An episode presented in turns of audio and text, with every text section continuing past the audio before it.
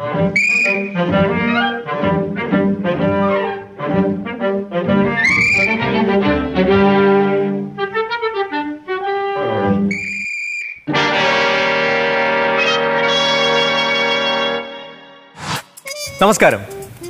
Day without laughter it's a day wasted നിങ്ങളുടെ ജീവിതത്തിൽ ഒരു ദിവസമെങ്കിലും ചിരിക്കാതെ കടന്നു പോകുന്നുണ്ട് എങ്കിൽ ആ ദിവസത്തെ വെറും പാഴ് ദിവസമായി കണക്കാക്കണം. ഹോ ഒരു കുഞ്ഞു ചിരിക്ക് നമ്മുടെ ജീവിതത്തിൽ ഇത്രയും പ്രാധാന്യമുണ്ടോ? ലോകത്തെ ചിരിക്കാനും ചിന്തിപ്പിക്കാനും പഠിപ്പിച്ച് ചാർലി ചാപ്ലിന്റെ വാക്കുകളാണിത്.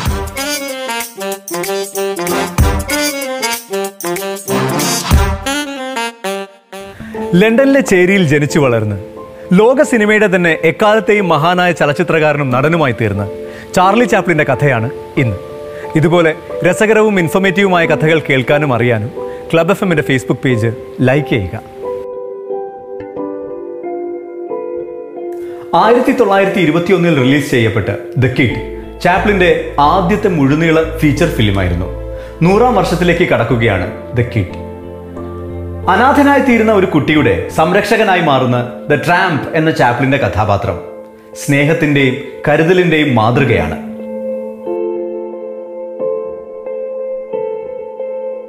പട്ടിണിയും കഷ്ടപ്പാടും ദുരിതവും നിറഞ്ഞതായിരുന്നു ചാപ്ലിന്റെ കുട്ടിക്കാലം. ഒറ്റമുറി വീടുകളിലും അനാഥാലയത്തിലും കഴിച്ചുകൂട്ടിയ ബാല്യം. അമ്മ ഹന്ന ചാപ്ലിന്റെയും ജ്യേഷ്ഠൻ സിഡ്നി ചാപ്ലിന്റെയും കൂടെ ലണ്ടനിലെ ലാംബത്തിൽ ഒറ്റമുറി വീട്ടിൽ താമസിക്കുന്ന ആ സമയം. അമ്മ ഒരു നാടക കമ്പനിയിൽ നടിയും ഗായികയുമായിരുന്നു. ചെറുപ്പത്തിൽ ചാപ്ലിനെയും കൊണ്ടുപോകും അമ്മ തിയേറ്ററിൽ നാടകം നടക്കുമ്പോൾ. ഒരിക്കൽ വേദിയിൽ പാട്ട് പാടിക്കൊണ്ടിരിക്കെ അമ്മയുടെ ശബ്ദം നിലയ്ക്കുന്ന ഒരവസ്ഥയുണ്ടായി. നേർത്ത് നേർത്ത് വന്ന ആ ശബ്ദം പിന്നീട് പൂർണമായും നിലച്ചു.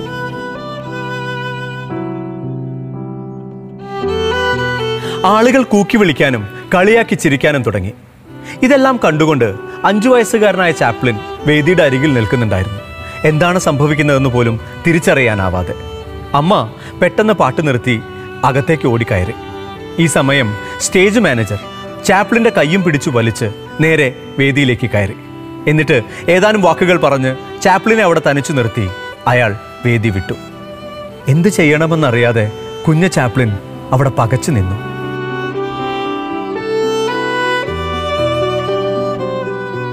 അമ്മയുടെ കൂട്ടുകാരികളുടെ മുമ്പിൽ ചെറിയ പ്രകടനങ്ങളൊക്കെ ചാപ്ലിൻ കാഴ്ചവെക്കാറുണ്ട്. അത് സ്റ്റേജ് മാനേജർ കണ്ടിട്ടുണ്ട്. ആ ധൈര്യത്തിലാണ് ചാപ്ലിനെ വേദിയിൽ കൊണ്ടാക്കിയത്. പിന്നെ ചാപ്ലിൻ ഒന്നും നോക്കിയില്ല. അക്കാലത്തെ ഏറ്റവും പ്രശസ്തമായ ജാക്ക് ജോൺസ് എന്ന പാട്ട് ചാപ്ലിൻ ചാപ്ലിന്റെ ശൈലിയിൽ അവിടെ നിന്ന് പാടാൻ തുടങ്ങി. പാടി പകുതി ആയപ്പോഴേക്കും ആളുകൾ കൈയടിച്ചു.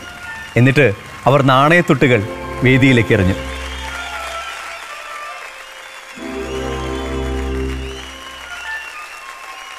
വേദിയിലേക്ക് നാണയത്തുട്ടുകൾ വന്ന് വീഴാൻ തുടങ്ങിയപ്പോൾ പാട്ട് നിർത്തി മൈക്കിലൂടെ ചാപ്ലിൻ ഇങ്ങനെ അനൗൺസ് ചെയ്തു. ഇനി ഈ നാണയത്തുട്ടുകൾ പെറുക്കിയതിന് ശേഷമായിരിക്കും എന്റെ പാട്ട് തുടരുക എന്ന്. എന്നിട്ട് കുനിഞ്ഞ ഓരോ നാണയത്തുട്ടുകളും പെറുക്കാൻ തുടങ്ങി. ഓരോ നാണയത്തുട്ടുകൾ പെറുക്കുമ്പോഴും ചാപ്ലിൻ കാണികളെ അവന്റെ സ്വതസിദ്ധമായ ശൈലിയിൽ അഭിവാദ്യം ചെയ്തു. ആളുകൾ അത് കണ്ട് ഇഷ്ടപ്പെട്ട് വീണ്ടും വീണ്ടും നാണയത്തുട്ടുകൾ വേദിയിലേക്ക് എറിയാൻ തുടങ്ങി. ഇത് കണ്ട് സ്റ്റേജ് മാനേജർ ഒരു തുവാലയും കൊണ്ടുവന്ന് ഈ നാണയത്തുട്ടുകൾ പെറുക്കാൻ തുടങ്ങി. അപ്പോൾ കുഞ്ഞു ചാപ്ലിന് ആകെ പരിഭ്രമമായി. അയാൾ ആ നാണയവും കൊണ്ട് കടന്നു കളയും എന്നാണ് ചാപ്ലിൻ കരുതിയത്. അയാൾ വേദിയിൽ നിന്ന് പുറത്തേക്ക് ഓടിയപ്പോൾ ചാപ്ലിനും പുറകെ പോയി. അതെന്റെ പണമാണ് അതെന്റെ പണമാണ് എന്ന് പറഞ്ഞു. സ്വന്തം വീട്ടിൽ പെരുമാറുന്നത് പോലെയാണ് ചാപ്ലിൻ വേദിയിൽ പെരുമാറിയത്. അത് അന്നത്തെ കാലത്ത് ആളുകൾക്ക് പുതുമയുള്ള ഒരു കാഴ്ചയായി. അവർ ആർത്താർത്ത് ചിരിച്ചു നിറഞ്ഞ് കൈയടിച്ചു. ചാപ്ലിൻ വീണ്ടും വേദിയിലേക്ക് വന്നു. അന്നത്തെ കാലത്തെ പ്രശസ്തരായ നടീനടന്മാരെ അനുകരിച്ചു കാണിച്ചു. ആളുകൾ വീണ്ടും വീണ്ടും ചിരിച്ചു. ഒടുവിൽ അവന്റെ അമ്മ വന്ന് അവനെ പൊക്കിയെടുത്ത് അകത്തേക്ക് കൊണ്ടുപോയി. അപ്പോഴാണ് ആ പ്രകടനം അവസാനിച്ചത്. ആളുകൾ അന്ന് സന്തോഷത്തോടെ കൈയടിച്ചു ചിരിച്ചു. അതായിരുന്നു ചാപ്ലിന്റെ ജീവിതത്തിലെ ആദ്യത്തെ പ്രകടനം. അവന്റെ അമ്മയുടെ അവസാനത്തേത്. ഹന്ന ചാപ്ലിൻ പിന്നീട് നാടകവേദിയിൽ പ്രത്യക്ഷപ്പെട്ടിട്ടില്ല. അവരുടെ ജോലി നഷ്ടപ്പെട്ടു. ചെറിയ തുന്നൽ ജോലികളൊക്കെ ചെയ്ത് അവർ കുടുംബം പോറ്റാൻ തുടങ്ങി. കഷ്ടപ്പാടുകളുടെ നാളുകളായിരുന്നു അതൊക്കെ. പിടിച്ചു നിൽക്കാൻ കഴിയാതെ വന്നപ്പോൾ ലാംബത്തിലെ അനാഥ മന്ദിരത്തിലേക്ക് അവർ താമസം മാറ്റി. അമ്മ സ്ത്രീകളുടെ വാർഡിലും സിഡ്നി മുതിർന്ന കുട്ടികളുടെ വാർഡിലും ചാപ്ലിൻ കൊച്ചുകുട്ടികളുടെ വാർഡിലും തനിച്ചായി. വല്ലപ്പോഴും മാത്രമാണ് അവർ കൂടിക്കണ്ടിരുന്നത് അങ്ങനെ കാലങ്ങൾ കുറച്ച് കടന്നുപോയി. ഇതിനിടയിൽ സിഡ്നിക്ക് കപ്പലിൽ ഒരു കുഞ്ഞു ജോലി കിട്ടി. അവൻ പോയി. അനാഥശാലയിൽ നിന്നും വീണ്ടും അവരൊരു കുഞ്ഞു മുറിയിലേക്ക് താമസം മാറ്റി. അമ്മയെ സഹായിക്കുന്നതിന് വേണ്ടി ചാപ്ലിൻ കുഞ്ഞു കുഞ്ഞു ജോലികളൊക്കെ ചെയ്യാൻ തുടങ്ങി. പഴയ വസ്ത്രങ്ങളുടെ വിൽപ്പന കളിപ്പാട്ട നിർമ്മാണവും അതിന്റെ വിൽപ്പനയും മെഷീനുകൾ വൃത്തിയാക്കുന്ന ജോലി. അങ്ങനെ അവനെ കൊണ്ട് കഴിയുന്ന കുഞ്ഞു കുഞ്ഞു ജോലികൾ. പക്ഷേ അതൊന്നും അവർക്ക് ജീവിക്കാൻ മതിയാകുന്നതായിരുന്നില്ല. തവണ മുടങ്ങിയപ്പോൾ അമ്മയുടെ തയ്യൽ മെഷീനും നഷ്ടമായി. അമ്മയും ചാപ്ലിനും ഏറെ കഷ്ടപ്പെട്ട നാളുകളായിരുന്നു അതൊക്കെയും. ആ ദിവസങ്ങളിൽ ചാപ്ലിനും അമ്മയും വീടിന്റെ ജനലരികിൽ വന്നിരുന്ന് പുറത്തേക്ക് നോക്കും. എന്നിട്ട് വഴിയിലൂടെ പോകുന്ന ഓരോ ആളുകളെക്കുറിച്ചും അമ്മ സംസാരിക്കും. അത് കണ്ടോ? അയാൾക്കിന്ന് വീട്ടിൽ ഇഷ്ടമല്ലാത്ത ഭക്ഷണമാണെന്ന് തോന്നുന്നു അതുകൊണ്ടാണ് അയാളുടെ മുഖം അങ്ങനെ ഇരിക്കുന്നത്. ഗമയിൽ നടന്നു പോകുന്ന ആളെ നോക്കിയിട്ട് പറയും അയാളുടെ പാന്റ് കീറിയിട്ടുണ്ടെന്ന് തോന്നുന്നു എന്ന്. ഇതൊക്കെ കേട്ട് ചാപ്ലിൻ പൊട്ടി പൊട്ടിച്ചിരിക്കും. വിശപ്പും കഷ്ടപ്പാടുകളും മറക്കും. ചാപ്ലിന്റെ ജീവിതത്തിലെ ക്യാരക്ടർ ഒബ്സർവേഷൻ ആയിരുന്നു. അതൊക്കെ. ഒരിക്കൽ സ്കൂൾ വിട്ട് വീട്ടിലേക്ക് വരുന്ന ചാപ്ലിനെ കുറച്ച് കുട്ടികൾ ഗേറ്റിൽ തടഞ്ഞു നിർത്തി. അതിലൊരു പെൺകുട്ടി വിളിച്ചു പറഞ്ഞു ഏയ് നിന്റെ അമ്മയ്ക്ക് ഭ്രാന്തായി എന്ന്. മുഖത്ത് ഒരു അടിയേറ്റതുപോലെയാണ് ചാപ്ലിൻ അത് കേട്ടത്. നീ എന്താ ഈ പറയുന്നത്? അപ്പോ മറ്റൊരു കുട്ടി പറഞ്ഞു അതെ നിന്റെ അമ്മ കുറെ കൽക്കരിയും കയ്യിലെടുത്ത് വീട് വീടാന്തരം ചെന്ന് കഥകിൽ തട്ടി. ഇത് കുട്ടിക്കുള്ള പിറന്നാൾ സമ്മാനമാണെന്ന് പറഞ്ഞ് കൽക്കരി നൽകി എന്ന്. കൂടുതൽ കേൾക്കാൻ ചാപ്ലിന് കഴിഞ്ഞില്ല. അവൻ ഓടി മുറിയിൽ ചെന്നു. അമ്മയെ വിളിച്ചു. അമ്മ അമ്മ വിളി കേട്ടില്ല. വീണ്ടും വിളിച്ചു. അമ്മ. അപ്പോ അലക്ഷ്യമായി അമ്മ വിളി കേട്ടു. എന്തോ? എന്ന്. ചാപ്ലിൻ ഓടി അമ്മയുടെ അടുത്ത് ചെന്ന് മടിയിൽ തലവെച്ച് കെട്ടിപ്പിടിച്ച് കരഞ്ഞു. അമ്മയ്ക്ക് എന്താണ് പറ്റിയത്? അമ്മ ചാപ്ലിന്റെ തലയിൽ കൈവച്ച് ആശ്വസിപ്പിച്ചു. എന്തു പറ്റി മോനെ? അവരൊക്കെ പറഞ്ഞല്ലോ അമ്മ ഓരോ വീടുകളിലും നടന്ന് ചാപ്ലിന് കരച്ചിലടക്കാൻ കഴിഞ്ഞില്ല.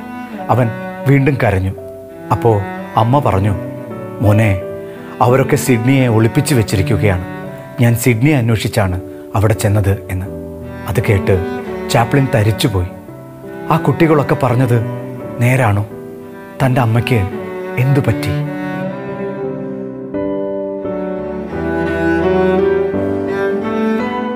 ഡോക്ടർ വന്നപ്പോൾ ചാപ്ലിനോട് പറഞ്ഞു അമ്മ ആഹാരം കഴിച്ചിട്ട് കുറേ നാളുകളായി എന്ന്. അവരെ ആശുപത്രിയിലാക്കി തിരിഞ്ഞു നടക്കുമ്പോൾ ചാപ്ലിൻ മനസ്സിലോർത്തു. ഇരുണ്ടടഞ്ഞ ആ മുറിയിൽ ഒറ്റയ്ക്ക് കഴിയുന്നതിനേക്കാൾ എത്രയോ നല്ലതാണ് അമ്മ ആശുപത്രിയിൽ കഴിയുന്നത്. ഒന്നുമില്ലെങ്കിലും അമ്മയ്ക്ക് നേരത്തിന് ഭക്ഷണമെങ്കിലും കിട്ടുമല്ലോ. ചാപ്ലിൻ പിന്നീടും പല പല ജോലികൾ ചെയ്തു ജീവിക്കാൻ. പക്ഷെ അപ്പോഴൊക്കെയും ഒരു നടനായി തീരുക എന്ന അദമ്യമായ ആഗ്രഹം ചാപ്ലിന്റെ ഉള്ളിലുണ്ടായിരുന്നു. ചാപ്ലിൻ അതിനുവേണ്ടി പരിശ്രമിച്ചു. അങ്ങനെ ചാപ്ലിൻ ഒരു നാടക നടനായി തീർന്നു. ഷെർലക് ഹോംസ് നാടകത്തിലൂടെ പെട്ടെന്ന് തന്നെ ചാപ്ലിൻ പ്രശസ്തനായി. അമേരിക്കയിലെത്തി. വൈകാതെ ചാപ്ലിൻ സിനിമയിലുമെത്തി.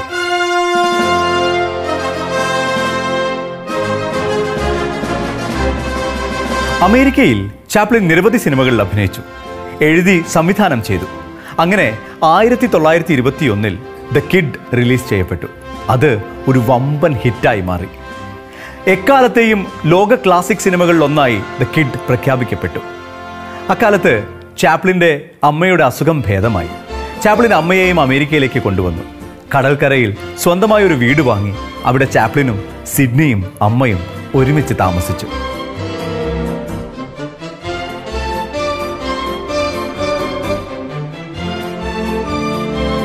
ചാപ്ലിന്റെ ഓട്ടോബയോഗ്രഫിയുടെ മലയാള വിവർത്തനം എന്റെ കുട്ടിക്കാലം എന്ന പുസ്തകം കുട്ടികൾ തീർച്ചയായും വായിച്ചിരിക്കേണ്ടുന്ന ഒന്നാണ്. ചാപ്ലിൻ ഒരു സാധാരണ ചലച്ചിത്രകാരൻ മാത്രമായിരുന്നില്ല. തന്റെ സിനിമകളിലൂടെ നിന്ദിതർക്കും പീഡിതർക്കും വേണ്ടി അദ്ദേഹം വാദിച്ചു. യുദ്ധവിരുദ്ധ സിനിമകളുണ്ടാക്കി സ്വാതന്ത്ര്യ സമര പ്രസ്ഥാനങ്ങളോട് അദ്ദേഹം യോജിച്ച് പ്രവർത്തിച്ചു. ഫാസിസത്തിനെതിരെ ശബ്ദമുയർത്തി. ചലച്ചിത്രത്തിന്റെ എല്ലാ മേഖലകളിലും നിറഞ്ഞു നിന്നിരുന്ന ചാപ്ലിന്റെ ജീവിതം ലോക സിനിമയുടെ കൂടി ചരിത്രമാണ്.